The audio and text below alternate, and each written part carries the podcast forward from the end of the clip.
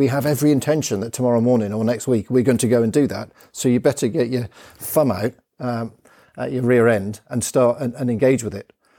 My name is Johnny Ball, and I'm the founder of Campaign Force, a not for profit that inspires, trains, and coaches the armed forces community to stand up and serve again.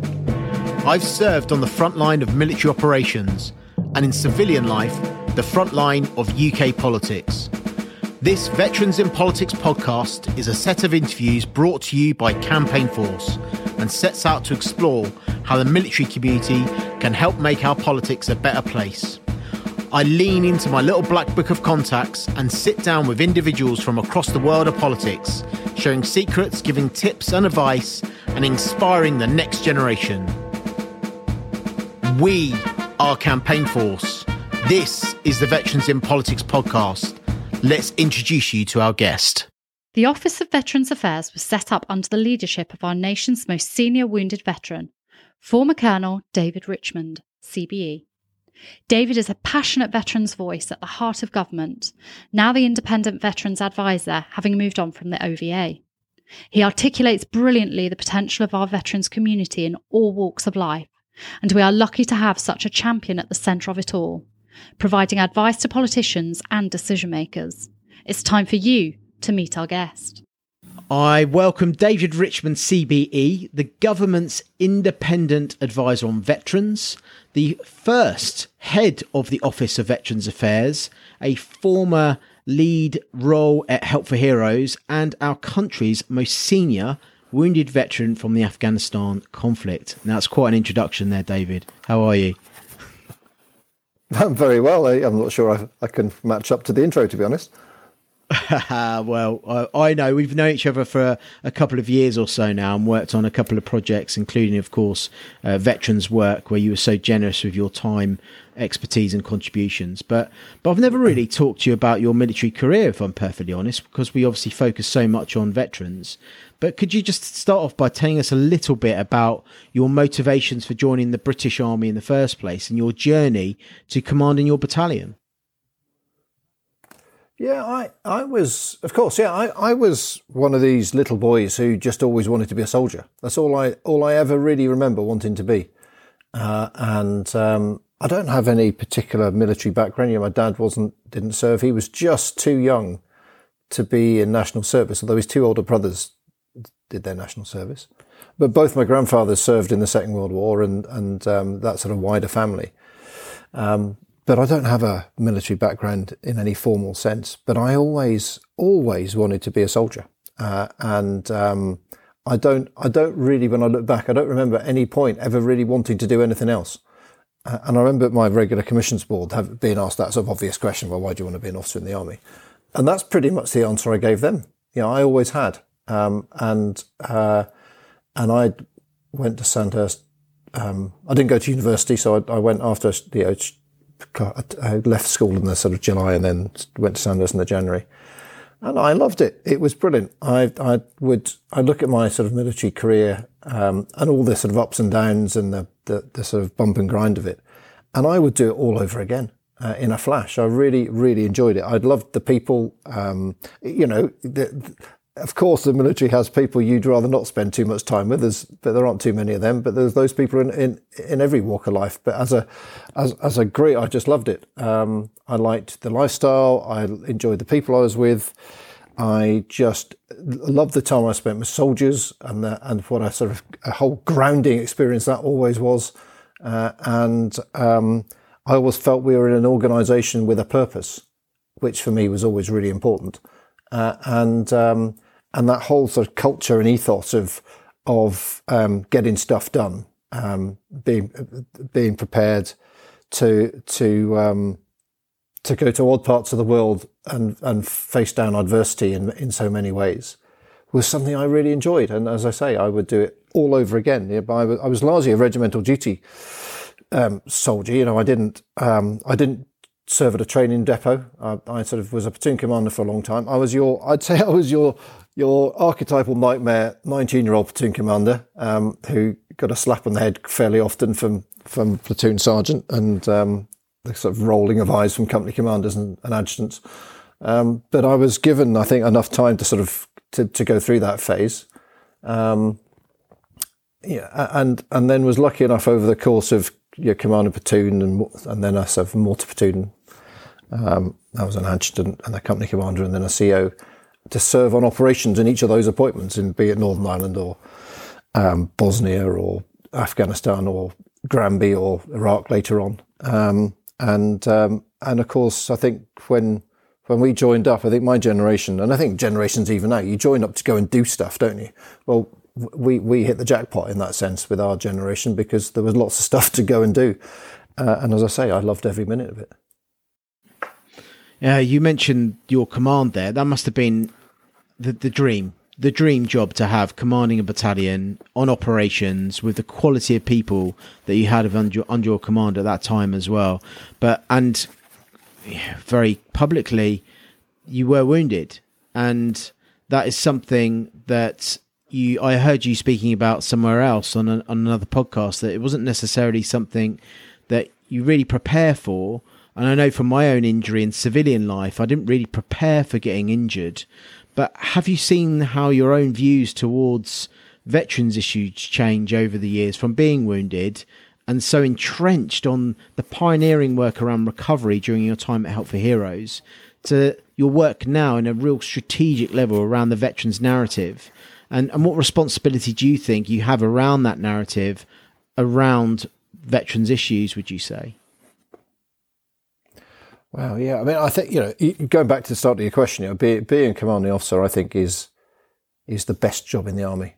Um, but I imagine it's the same if you're in the RAF or the Navy as well, and your equivalents.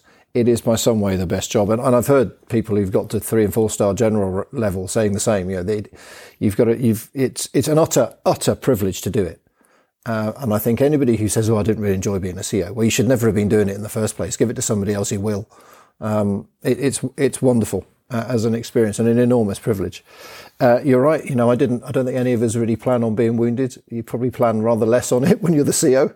um, but but it happened, uh, and it comes with the turf, uh, and um, you need to you need to deal with it when it when it does happen, and you need an organisation that can deal with it when it happens too. And that was one of the things as I sort of reflect back on that event. You know, stand fast what actually what the injury was, but but it was really. Um, uh, it was really gratifying. Doesn't sound like the right word, but satisfying is probably the better word. To see how well the battery commander stepped up. Everybody you know, all the people had to step up because the CO had been taken out. Everybody stepped up and stuff carried on as normal. And I think that that I, I took a huge amount of satisfaction from because in my mind, although I was deeply hacked off at being wounded, um, something had worked. We'd done something right in training to get to a point where that happened so so seemingly seamlessly. Um, and then, as you say, you're spending time uh, in in hospital and and uh, uh, rehab and recovery with with um, all ranks who who have suffered many crikey much worse wounds than I did um, is a really it's a, again a very leveling experience. Um, you know, you, you share the, the you share the risks together, but also you share the treatment and the recovery and the and the um, the sort of roller coaster ride that that that comes with that. You share it with these guys, and you share, and of course, your family share it with you. And I think that whole experience, um, as you sort of hinted at, did change my views of um, of the needs to the need to support the veteran community, um, because you know you you the, it's the things that you're asked to go and do on combat operations are almost impossible to convey. The, the, the pressure, the threat, the, the environment you're in, uh, the, the demands that are placed on people, the things you're asking them to do are almost impossible to describe in any meaningful way to people who haven't experienced it themselves. And I think that's quite right. That's why you know, civilized nations have armed forces that go and do this for them. Um, but the, the quid pro quo for that has got to be that, that when people come back whether they're broken or not broken by it, um, uh, in some way, um, they, the nation has a duty um, exercised through the, its government to ensure they're properly supported and looked after afterwards. Now, you know, a, there will be times when people say, yeah, well, actually, not everybody goes away and does that kind of thing. No, not everybody does, but everybody's signed up to. Everybody plays their part. Um, and and um, and everybody makes those commitments and those sacrifices along the way. Uh, and, you know, the, the weeks and months away from families, the worry that the families go through when you're away, and they know that on a sort of weekly basis, somebody on the patch is getting a knock at the door. That that sort of that sort of knock at the door that everybody dreads. Somebody's somebody's getting it every every week. Now that the what I saw in the brief periods I was at home between so Headley Court and hospital admissions in my own unit was just how the, you, the, the tension in the air was almost palpable. Now, of course, previously I'd been one of those who'd always been away. You don't see the tension that's back at home. And therefore, you know, we've got to get beyond, and I think the Army, Navy, and Air Force are getting beyond, but there's a way to go yet. We've got to get beyond um, treating families and uh, as that dreadful word, dependents. The 21st century version of camp followers. They're not dependents. These are people who are, have a crucial role in mobilizing and sustaining your fighting force because they are the home base. They are the people who pick up the pieces when it all starts to go wrong. And, um, and therefore, you know, I think commanding officers of today and company commanders and, and actually the chain of commanders, it disappears off into the ether, um, it, it ha, have got a much, have got to engage much more closely with, with that body of people, those those families who provide that essential support. And then, of course, having come through this this sort of system of medical discharge into into um, of recovery world, uh, yeah, of course, my views my views changed. If you'd asked me, I think, if a perfectly honest question to me, a perfectly honest answer to the question to me as a CO, if I'd said, you know, to what extent do you really think about veterans affairs, I'd have said, well, not very much at all. I don't, you know, my my focus is that way. I'm, I'm, focusing on whatever the next the next event is. And, and actually, veterans are important, and I know they're important, but they're sort of over here, and that's for somebody else to, to worry about. And I think that probably would have been my answer, and I suspect it's the answer of lots of COs, even now. But of course, as you come through the other side and you see, as I do now, 14,500 people leaving every year with a huge body of experience and skills and training and understanding, with so much to contribute to business and society, um, and of that 14,500, a small number who actually need ongoing support.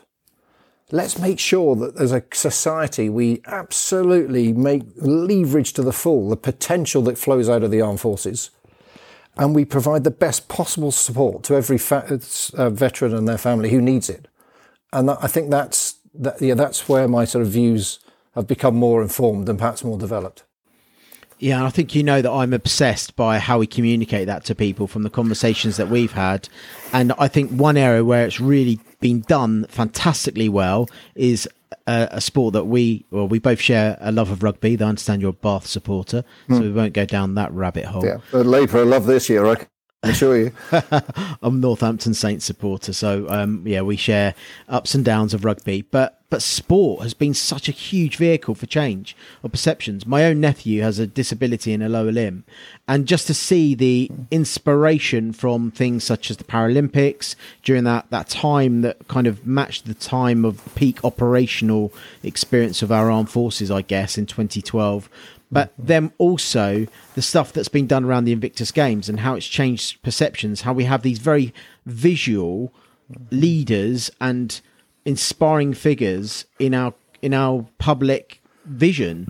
Um, but I'm I'm kind of interested to see how that how well it's been done in sport. But do you think that having high profile veterans in other areas of public life or dare I say it, you've even got people like James Blunt in, in music um, as very visual yeah, yeah. veterans in public life. I mean, how else do you think we can change the narrative, as sport has done, in public life by having high profile veterans like yourself, would you say? I, I think there's always a role uh, and, and, arguably now an expanded role that, that veterans in some high profile places in whatever sector can play. And, and, and, of course, not everybody who served wants the world to know they served, not because they're ashamed of it, because they, they want to keep it private, um, or they, it's not something they particularly want to shout about. And I understand that too. But I think that um, you know, those people who find themselves in positions of influence or authority, um, or certainly senior in public places, um, can have a role in in developing, in, in continuing to develop and evangelize that narrative around what the veteran community have to offer, those service leavers and what they have to offer. Uh, and um, and I think it's important that, that where they where they feel they they want to that they're given a platform to do that, and I'd encourage them to um, because if I was an employer, given that we seem to be sitting in, a, in an environment just now where there are more jobs than there are workers, it would seem. Well, if you're not looking really closely at the 14,500 people flowing out every year who have got, um, who are trained, who have, um, who, who have got experience, who are by definition adaptable and flexible and disciplined, um, and all those good words, yeah, all those things that we could list, as well as being plumbers and electricians and drivers and logisticians and you know satellite communications experts and strategic planners and you know on and on and on. We could go on forever, couldn't we? There's a big long list of stuff. Um, then I think you're missing a trick. You're missing a really big trick. Uh, and I think that the whole training system that people go through in the military, which is, which by and large, with it, there are some exceptions, but there's not that many in the big scheme of it. You are trained for every job you go and do, give or take one or two. That training system and the extent to which you are properly trained to do the, to do the roles you're in should be the envy of any commercial organization. Well, get in there grab hold of it and exploit it. You know, leverage that and bring these great people in who can, who really can um, add value to your organisation. Now, whether that's a public sector organisation or whether that's a commercial organisation, makes not a jot of difference. Everybody has a role to play, and and I think there's so much more that can be done around that. And I do think, so going back to your original point, you know, those people in prominent positions, should we start talking about it more uh, and more passionately? Yes. And one thing you do talk about really passionately with great authenticity as well as resilience. And I think that's it, our military training, as you've just spoken about, gives us a firm bedrock for resilience. You know, you haven't have got to have gone away and done amazing things on operations, um, though of course plenty of people have. But I think that bedrock of military training and the values and standards really help shape and that resilience.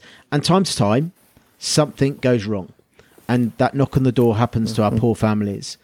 And that gets tested through trauma and you come out the other side. And i think you've actually i think you didn't call it resilience. I think you called it stubbornness or something in terms of the military context of being just being really stubborn. But sometimes this happens more by accident literally than design. How do you think we can tap into that ge- general universal form of stubbornness in order to make our community and our country far greater than it can is at the moment? I, th- I think. Yeah, I think so much of the sort of stubbornness, the resilience that that um, that you talk about does come from your sort of military training. You, people have these sort of um, in the military. You come from an environment where you have trusted relationships with people, and trust is really important in our military environment. You have high expectations of each other um, you um, people are involved. Um, there's an environment which sort of you know, I could, you know, there's the, the whole environment is one around we are going to have to take ourselves to do our job in areas which are going to be volatile, um, complex, ambiguous, and uncertain. I've forgot that back from VUCA. Volatile, uncertain, complex, and ambiguous. There you go. That, that's the military's natural habitat.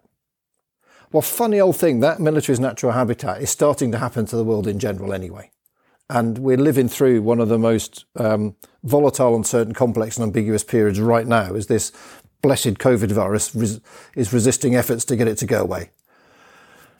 You have a body of people in the military, that is their natural habitat. That is exactly where they're trained, the environment they're trained to be in.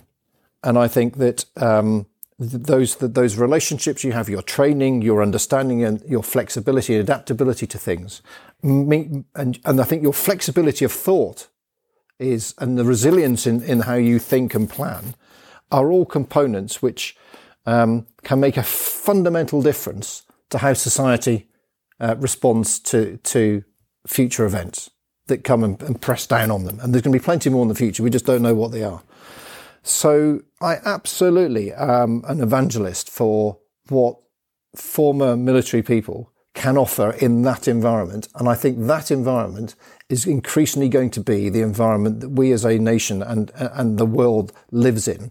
Because quite apart from uh, the power of technology making information move faster and all being permanently connected and all the uncertainties and complexities that come with that, we're also far more connected physically than ever before. And as COVID has just shown, um, shown us rather, rather starkly, um, things move around the world with an alarming pace.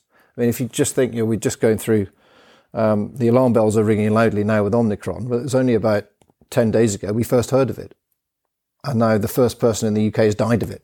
Um, and you know, tens of thousands of people are suffering it. Well, let's just take that as an example and, and drop that into lots of other parts of what we do as a society. And that is exactly where I think the military and former military people can have a part to play and I think that physical connection that you speak about has been a challenge for the armed forces community for various reasons. Homeland security threats, for example, seeing people in uniform in our communities, um, perhaps some reticence about people talking and about themselves as veterans in our communities has been a real challenge. Mm. But I noticed actually one positive thing of the pandemic is that when I went for my first lateral flow test or whatever it was, what they call them in, in the car park of my local Tesco's, there was the 3rd Battalion, the Royal Anglian Regiment, reservists there manning that test centre. Mm. And yeah, and, and he, I didn't declare the fact that I'm a military person, but what I got in return immediately, even through the signs of the windscreen, was their body language, their positivity, a bit of cheeky banter as well. And all of a sudden, people's re- relationship, not only in the character of our armed forces people, but their ability to adapt, set up a test centre like that, run it effectively, professionally, has been there in our communities once more. And that's something I think that um, is a real talent and actually shows that we can do things such as startups.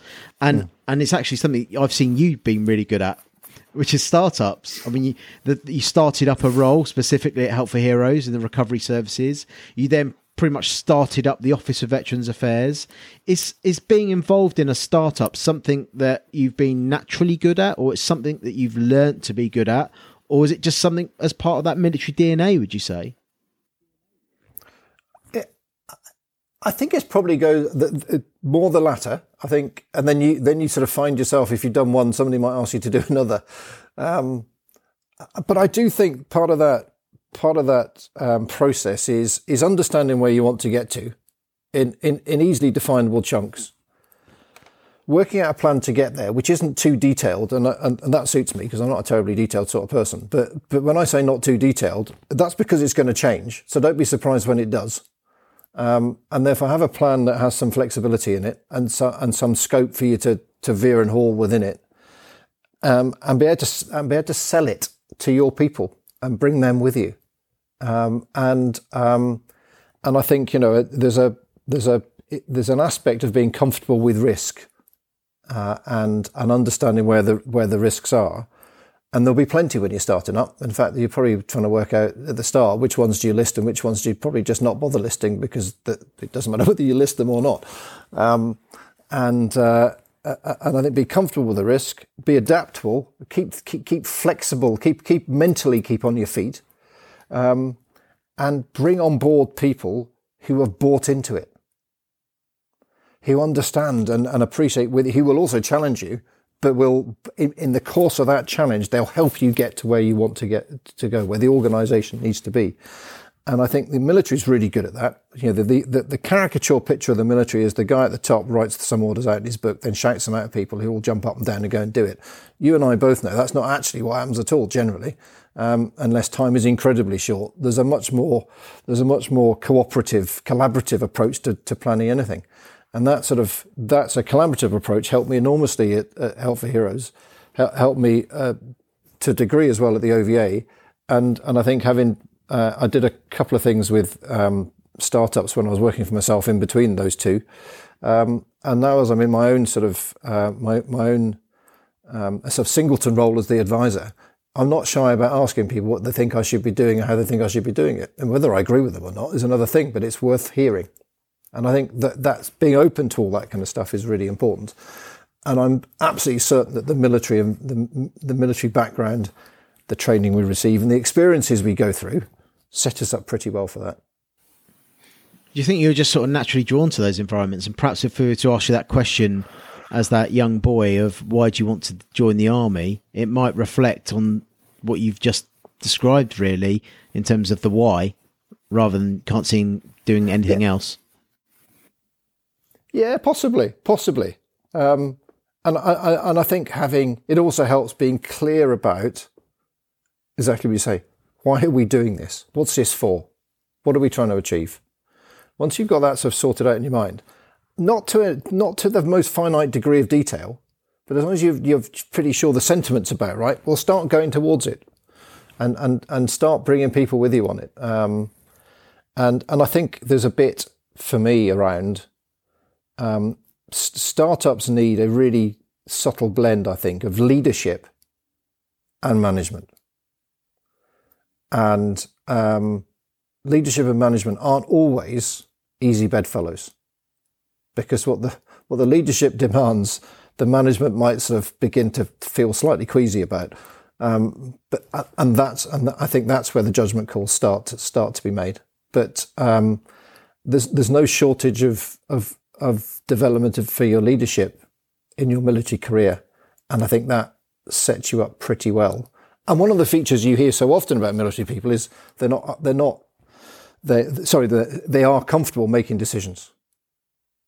And one of the, and often a culture shock you hear people coming out in the military um, articulate is, when is somebody going to make a decision around here? Why do we just keep talking about stuff?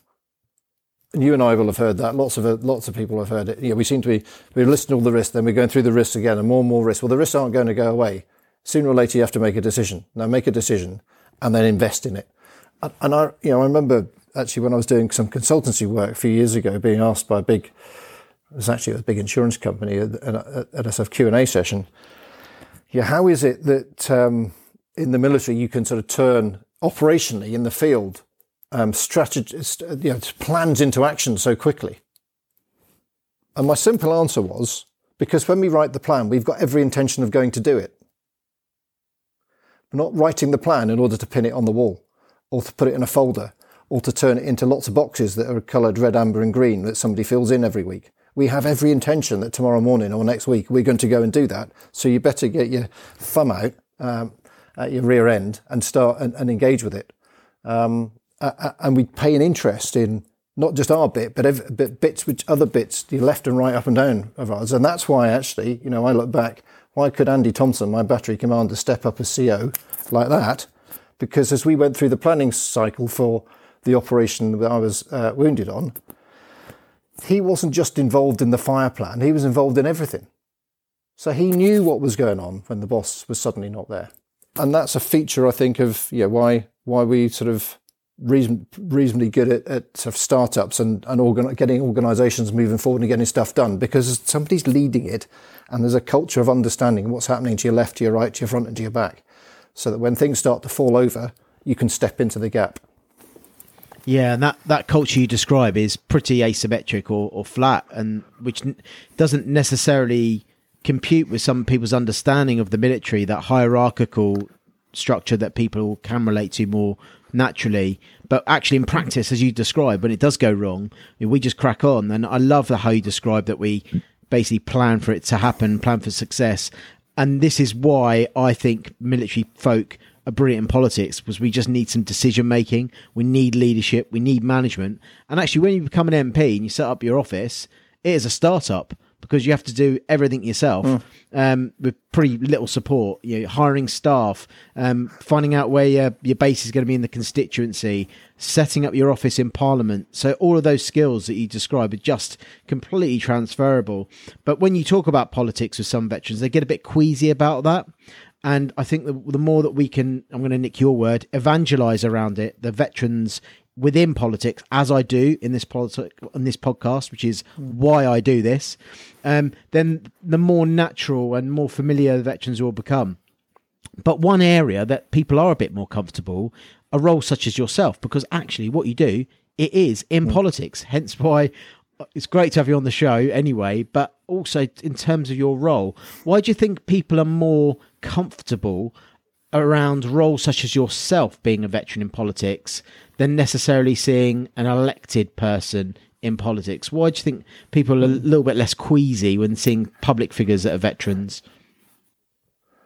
Um, I, I think uh, um, I'm not sure, but I, I think you know I'm, I personally wouldn't see myself as a politician. It's not it's not something that's a, that that particularly I'm attracted to and all that kind of stuff. But I do think, as you sort of described it, that there's absolutely a role for people who are um, who are um, reg- well regarded in their in their in their sector to have a role influencing what politicians may or may not think and the decisions they might or might not make. I mean, ultimately, for me, I'm an I'm an advisor. I give advice. I, I, I don't make the decision. The decision's over to them. Sometimes it's I think it's the right one. Sometimes I don't. But ultimately, you know, they're elected by other people, and you know they they stand or fall by that in due course. Um, I think that um, the military military people of all ranks, and I'm I, you know, and I think the tendency some people is to assume that when you're talking about politicians, it must be officers. I don't think that should be the case at all. Um, uh, I think potentially could be really good politicians, um, be, be that on a national stage or in a lo- local authority um, environment or, or, parishes or all the various other different tiers of authority that um, that, that, exist up and down the country. Um, why, why, do I think they could be really good? I think they could be really good because um, I think they have a should they, they, they bring a strong sense of what is right and wrong. I, I think um, often our politicians, I think to my mind, rightly get a hard time because they, they will make a decision which evidently is not the right one because it's just the wrong, they're doing the wrong thing. Um, no doubt for a whole host of reasons, but often it's quite difficult to divine those reasons from what you hear and say. Um, that I think there's a pretty strong moral compass in, in military people. Um, and I think that, um, over a career in the military, you, you, you understand, um, that people don't expect you to know everything but they do expect you to ask people who might know the answer or might be able to give you advice and give you the time to have a think about it and make your own decision. And I think you know those sort of are those features exclusive to the military? Of course they're not. There are other parts of, of, of life that that also would equip you with those things. But I think you get those in spades in the sort of military environment, um, and therefore I think that um, it can do no harm for, and also there's a, actually, the, the, I've missed the obvious one, haven't I, in my mind? The obvious one is service. Yeah, military service is called service for a reason. You're not doing it for yourself. Uh, and, and of course, you can continue to serve in your communities, um, locally or regionally or nationally, in politics or in a number of other different ways. Um, those of unelected positions like the, the advisory one I've got, and, and there are others, as you know. Um, and I think that, that, that there's a sort of very strong bent towards service in the military community, the armed forces community. And I think also in that group, when I say the armed forces community, I count in that deliberately families, your spouses and partners who've, who've um, uh, who followed your military career uh, also have a huge amount to offer because they are the ones who have who have fought with the schools and argued with the doctor's surgery and trying to find a dentist and all those sort of things and done it every two or three years. And God, that brings you a lot of experience, life experience that you can bring to to politics. Um, and I think it's also important in in the House of Commons that you have and Lords actually that you have a body of people in there who understand what military service actually means. So when we get down to those really important debates about whatever the next military operation might be, they're not abstract anymore. There are people who know what it is and understand what it's about and the seriousness of the decisions being made. And they understand it firsthand. That doesn't mean to say they needed to be the commander land forces or commander of the air component, but they understand what being asked to go and stick a bayonet in the Queen's enemies actually means and the, and the, and the impact that that can have and some of the consequences that that will have on people and families. Um, and I think that is really important. And I, I you know, I, I, look back, let's go back to, to whenever we properly got our, our um, arm caught in the mangle in, in Iraq. Um, I think that, and particularly Helmand, as Helmand kicked off, that sadly the p- political um, arena but most importantly, the British public at large had largely forgotten that combat operations have consequences for people. There will be pieces to pick up. There'll be broken people coming back. There'll be people who don't come back. And I could sense, you know, in 2006 especially, and as we got into ARSA deployment 2008, I think people have forgotten that, and it was a bit of a shock. It's not a shock, it, and I, I suspect now, memories being short, it'll be a bit of a shock again. But we need people who are in elected positions to make sure that certainly those who are charged with the debate and the discussion and the decisions haven't forgotten or don't forget, uh, and that that um, the decisions are made right, right, rightly or wrongly, decisions are made fully conscious of what the implications might be for people, quite apart from the grand strategy of the whole thing. I think on what I'm hearing from you, David, is stand up and serve again, which is our byline. Absolutely, yeah, yeah. You've you've you've spent a long time serving already. You're obviously got a bent for it. Um, you know, step forward again. Keep doing it. You know, none of us do it for the, none of us do it for the money or the uh, or any of that kind of stuff. Do it do it because it's the right thing to do. And and I think you know there's a there's a duty that comes. I think. I mean, I, I've always felt if you're called upon to serve, you serve. Yeah. When I was asked about OVA, um, it was a bit, bit of a wrench because something else I was doing was doing quite well. I thought, actually, you don't get asked, if you're called one to do this, go and do it. Similarly, when I was asked about this, yes, you go and do it. You, you don't because, because somebody wants you to serve. And I see this, the role I'm in, is service. I'm not here f- for myself. I'm here to um, to bat for the veterans community um, and to and to ensure that that our politi- politicians and people in positions of authority get the best advice I can give them and help them make the right decisions. David Richmond, on those amazing words, we'll close it there. Thank you. Thanks to our guests and thank you for listening. If you've enjoyed this podcast, hit subscribe now. Alternatively, you can support our mission by checking out in the show notes below where you can rate, donate, or become our mate. Thank you.